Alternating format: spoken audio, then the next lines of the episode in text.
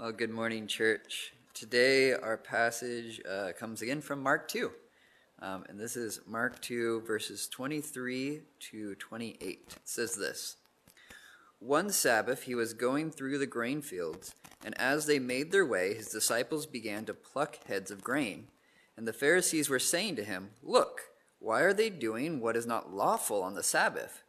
And he said to them, Have you never read what David did when he was in need and was hungry, he and those who were with him? How he entered the house of God in the time of Abiathar the high priest, and ate the bread of the presence, which is not lawful for any but the priest to eat, and also gave it to those who were with him? And he said to them, The Sabbath was made for man, not man for the Sabbath. So the Son of Man is Lord even of the Sabbath. Well, church, uh, our next preacher is having a little bit of a, a debut with us this morning. Uh, we had a good idea, and so we asked Rachel if she would come and preach and share the word this morning. And I know she's been working really hard to prepare something. So I'm just going to pray for her and then throw it over to her to, to share her very first message. So be kind in the comments, okay? Father God, we just pray that you'd bless Rachel as she opens the word for us this morning. Father, we thank you that any one of us, as your children, Father, adopted into your family, have the opportunity just to open your word and find encouragement in it and share that encouragement with us as a church. So, Father, we thank you for Rachel doing that for us this morning. We thank you that you are good and that you are God. And we thank you that she knows you as her heavenly Father. And so as she shares from your Father's heart with us this morning, we pray a special blessing on her now. In Jesus' name, Amen. Good morning, church. It's great to be with you today.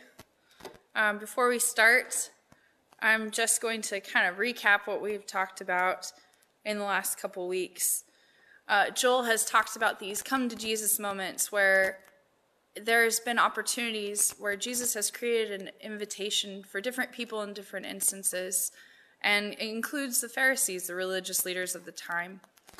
We also see from last week that Shelby talked about barriers that the Pharisees were creating between them coming to Jesus. And this week in our passage, we're going to see something kind of similar we're going to see that the Pharisees just don't recognize Jesus for who he really is. He truly is Lord of the Sabbath.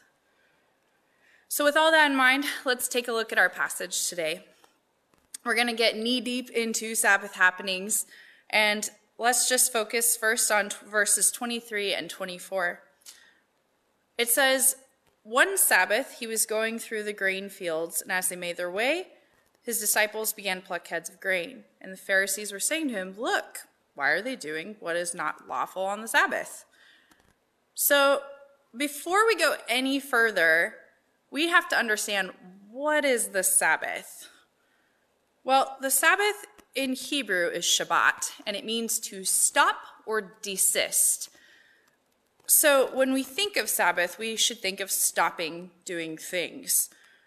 But where this word actually comes from is Genesis chapter 2, verse 2, in the creation account.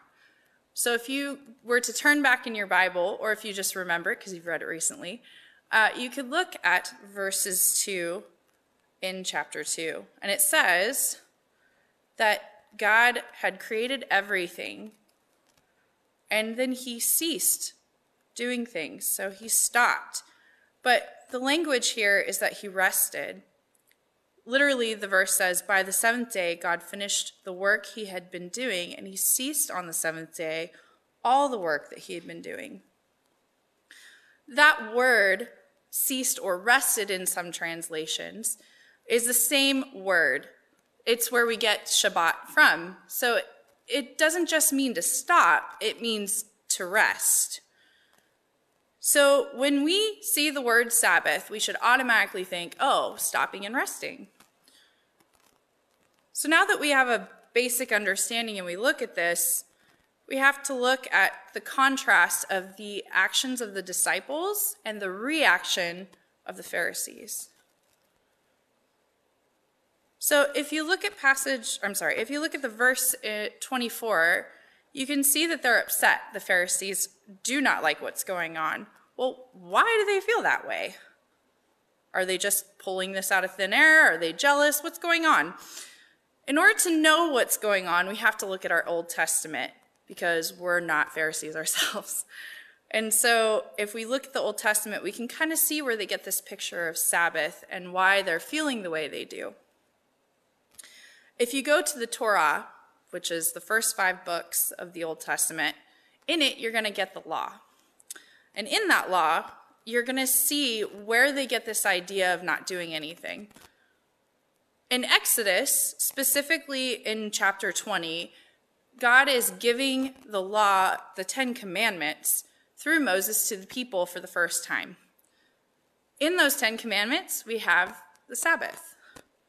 It says that it's given, and alongside a reason for why it's given, it's a day for Yahweh, it's in order to know Him, and it's consecrated by Him, which just means it's set apart and made special for Him. In chapter 31 of Exodus, it goes a little bit further and it talks about it being a sign between Israel and Yahweh, along with a sharp warning. And that warning includes if you don't do the thing, you're going to get killed.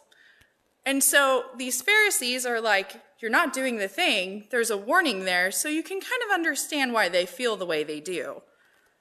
It's easy to see that they're like, you're working, and that's not okay. But if we leave it there, if we don't look deeper into these verses, it's a shallow understanding of what God's actually saying. What he's really saying is he is inviting into more than just a rule to follow. He's inviting you into a relationship with him. He, I mean, we have language like to know between you and me and being brought away from slavery that we can read very clearly. That should be an indication that there's more than just following rules. It's a relationship with God, the one who created you and loves you. So this begs a question Are you more concerned with the rules that God makes or the relationship with Him? Which one do you look like in this instance? Do you look like a disciple or a Pharisee? There's something that the disciples are showing the Pharisees that they're just missing in our passage in Mark. And Jesus is pointing it out in, dare I say, a cheeky way. He's going to continuously unpacking this idea. And if you look at verses 25 and 26, we can see this. He starts to go further than just talking about an issue they have, but he's talking about their hearts. He uses a familiar king who is loved and honored by Israel, and he's breaking a familiar law that is loved and honored by these Pharisees. It talks, if you look at the verses, it talks about how David was hungry and he entered the house of God and he ate this bread called the bread of the presence. Now, if you want the bigger picture of what Jesus is throwing back to, it's guess what in the Old Testament. Uh, if you go to 1 Samuel chapter 21, you can read this story. What's really going on in the bigger context, though, is in this story, Saul is trying to murder David. Saul's son, Jonathan, which is David's BFF, has warned him, and so David is leaving where he normally is in the kingdom to run away. And where does he go? He goes to the place where God dwells, the tabernacle. So we see that David is running for his life and he goes to God. And in this story, David's hungry, obviously, because he's been running and um, he needs to eat something, but all that's available is the bread of the presence. If you've never heard the bread of the presence, guess what? It's in Exodus and all over the Old Testament. and uh, so if you want to read about it in detail, please go ahead and do that. But all you need to know is this bread is special and it's only for Levites to eat. So if you're not from the tribe of Levi and you don't work in the temple, you're not supposed to eat it. It's actually in the law. And so we see the high priest, Abiathar or Ahimelech, depending on your translation, it's father and son. It's just during that time. But even the priest who knows this gives the bread to David. So, what is Jesus talking about here with this story? He's showing that there's flaws in the Pharisees' thinking. And he's going beyond outer behavior, but to their hearts. He's showing how Yahweh didn't punish David for eating the bread of the presence, he allowed it to happen. He's showing that the spirit of the law is more important than the letter of the law.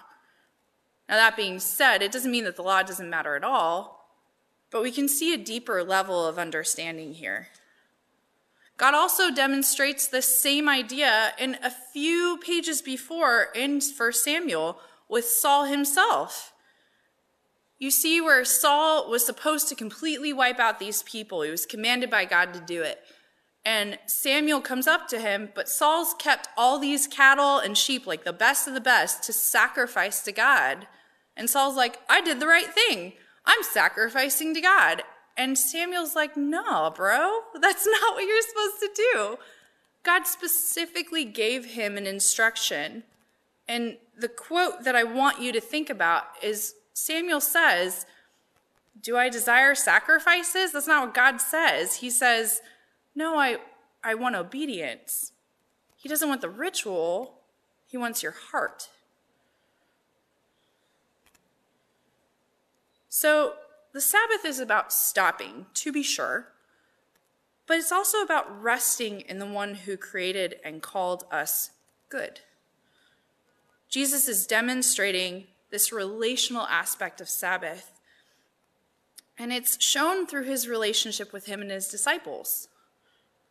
They're so at rest that they can pluck grain while they're listening to him. We can also see in the Bible that the Sabbath is a joyous time. In Isaiah 56, it talks about happy is the one who keeps the Sabbath, who keeps his hand from doing things, not just because he did the thing, but he chooses to do it. In Psalm 92, that whole psalm is for the Sabbath. It probably says that in your heading in the Bible. It's for thankfulness, praising, thinking about God's loyal love and faithfulness. If you go to Leviticus 23, the entire chapter is all about feasts. Guess what? All of those feasts that are commanded by God are on a Sabbath. God literally dedicates parties to celebrate him and what he's done with his people. So we can see this relational aspect with Yahweh, not just a stiff following of rules. God delights when we follow after him and obey him with our whole hearts and enjoy him. In fact, there's sharp warnings in the Bible for people who just do the thing and they don't actually have their hearts in it. You can see that with the story of Saul that I just mentioned. In fact, he loses the kingdom as a result. God obeys, or God delights when we obey in him. Who do you delight in?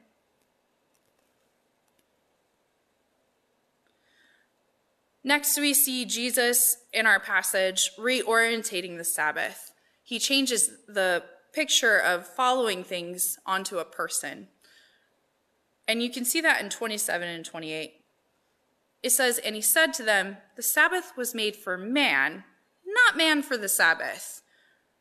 The Sabbath is supposed to be something special for us. So the Son of Man is Lord even of the Sabbath. So we see the Sabbath is established for people, not the other way around. Where does Jesus get this? Guess what? The Old Testament. If you go to Genesis, you can see the order of creation. Humanity, Adam, is created on the sixth day. The seventh day is when he rested.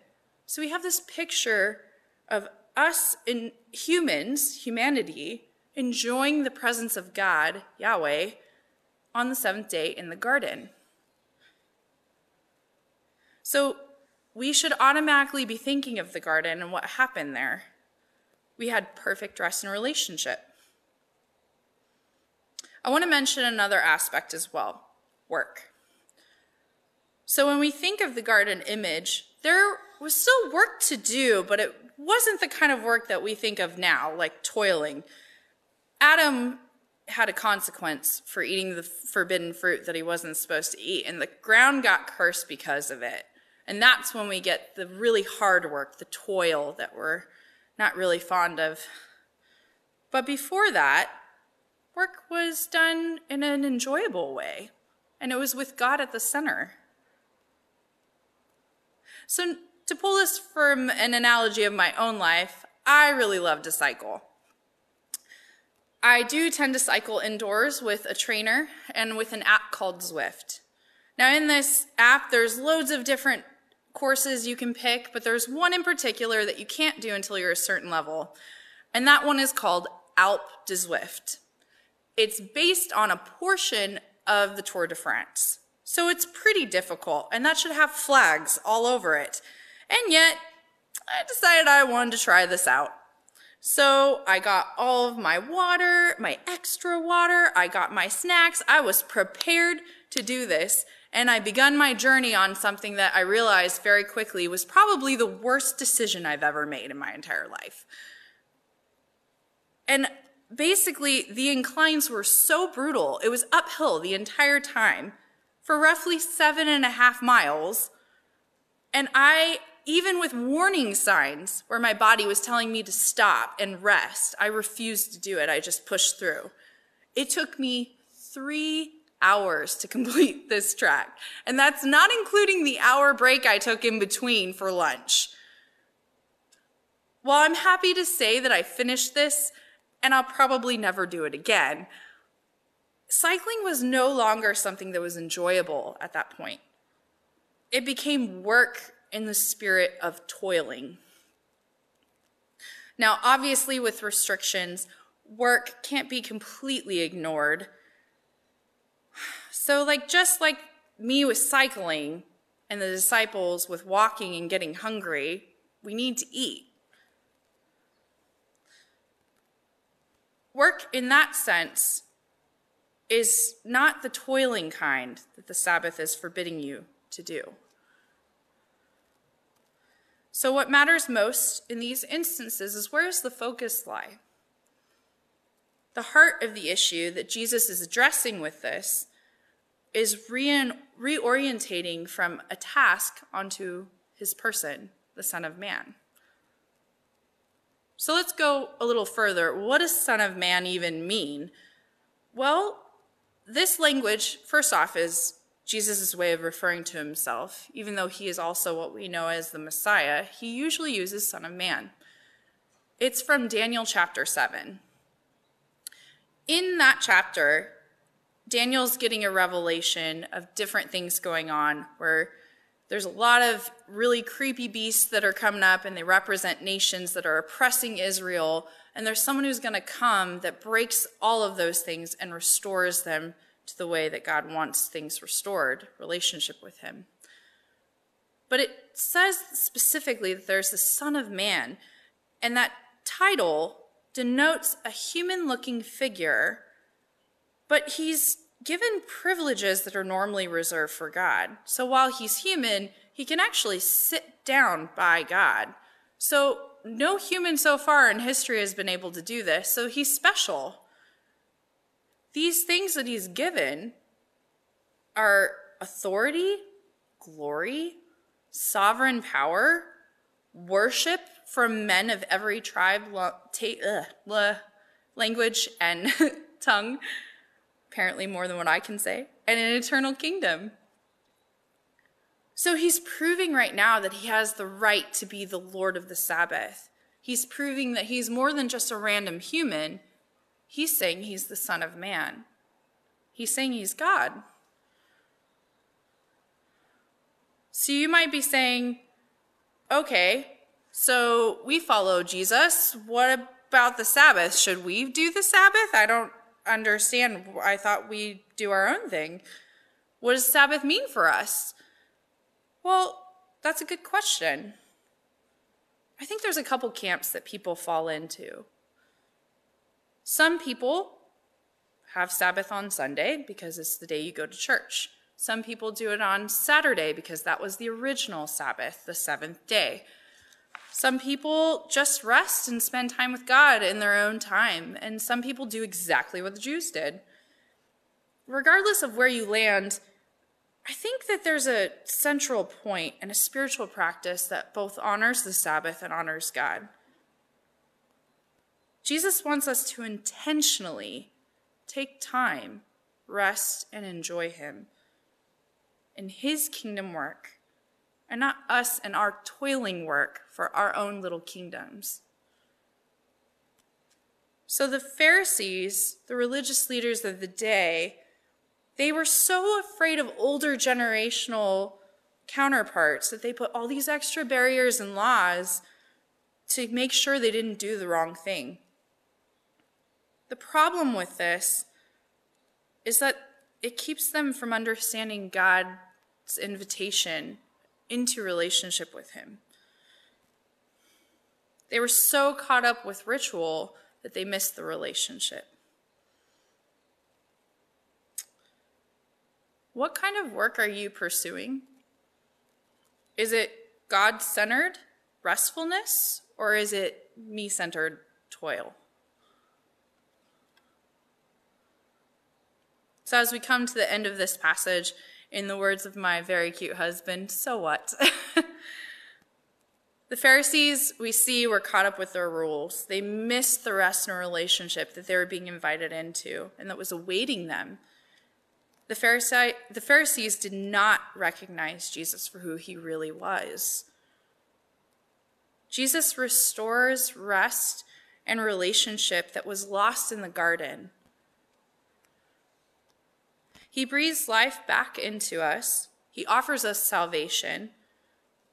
He gives us the ability to learn what work done with Him can be like, with Him at the center, restful. He's truly Lord of the Sabbath. This automatically makes me think of a very familiar verse that hopefully will have new life that's breathed into it for you. Matthew 11, 28 to 29. It says, Come to me, all of you who are weary and burdened, and I will give you rest. Take my yoke on you and learn from me, because I am gentle and humble in heart, and you will find rest for your souls. For my yoke is easy to bear, and my load is not hard to carry. Our Sabbaths, whatever they look like, should be a time of enjoyment praise, and reflection on our true King, Jesus. Spend time with him because not only does he deserve it, he desires that time with us for those who are called by his name. Let's pray. God, I thank you for your word. I thank you that it's rich with images and titles that, when they're unpacked, give us more understanding of who you are. I thank you that you love us, you pursue us, and you have a heart to have a relationship with us. God, it's so appropriate that Easter is around the corner. Thank you for your sacrifice and conquering of death and raising on the third day and restoring us to be the humanity you designed us to be. God, may we not miss who you are. May we pay attention to you, and may we orient our lives around you and enjoy you. Be with our church this week. It's Holy Week, Lord, and it's so appropriate for all of these things that have already been said today. And God, I just pray that we know you in a deeper way, in a, a real way, authentic way. Bless our church and those listening, Lord. In your name I pray, amen.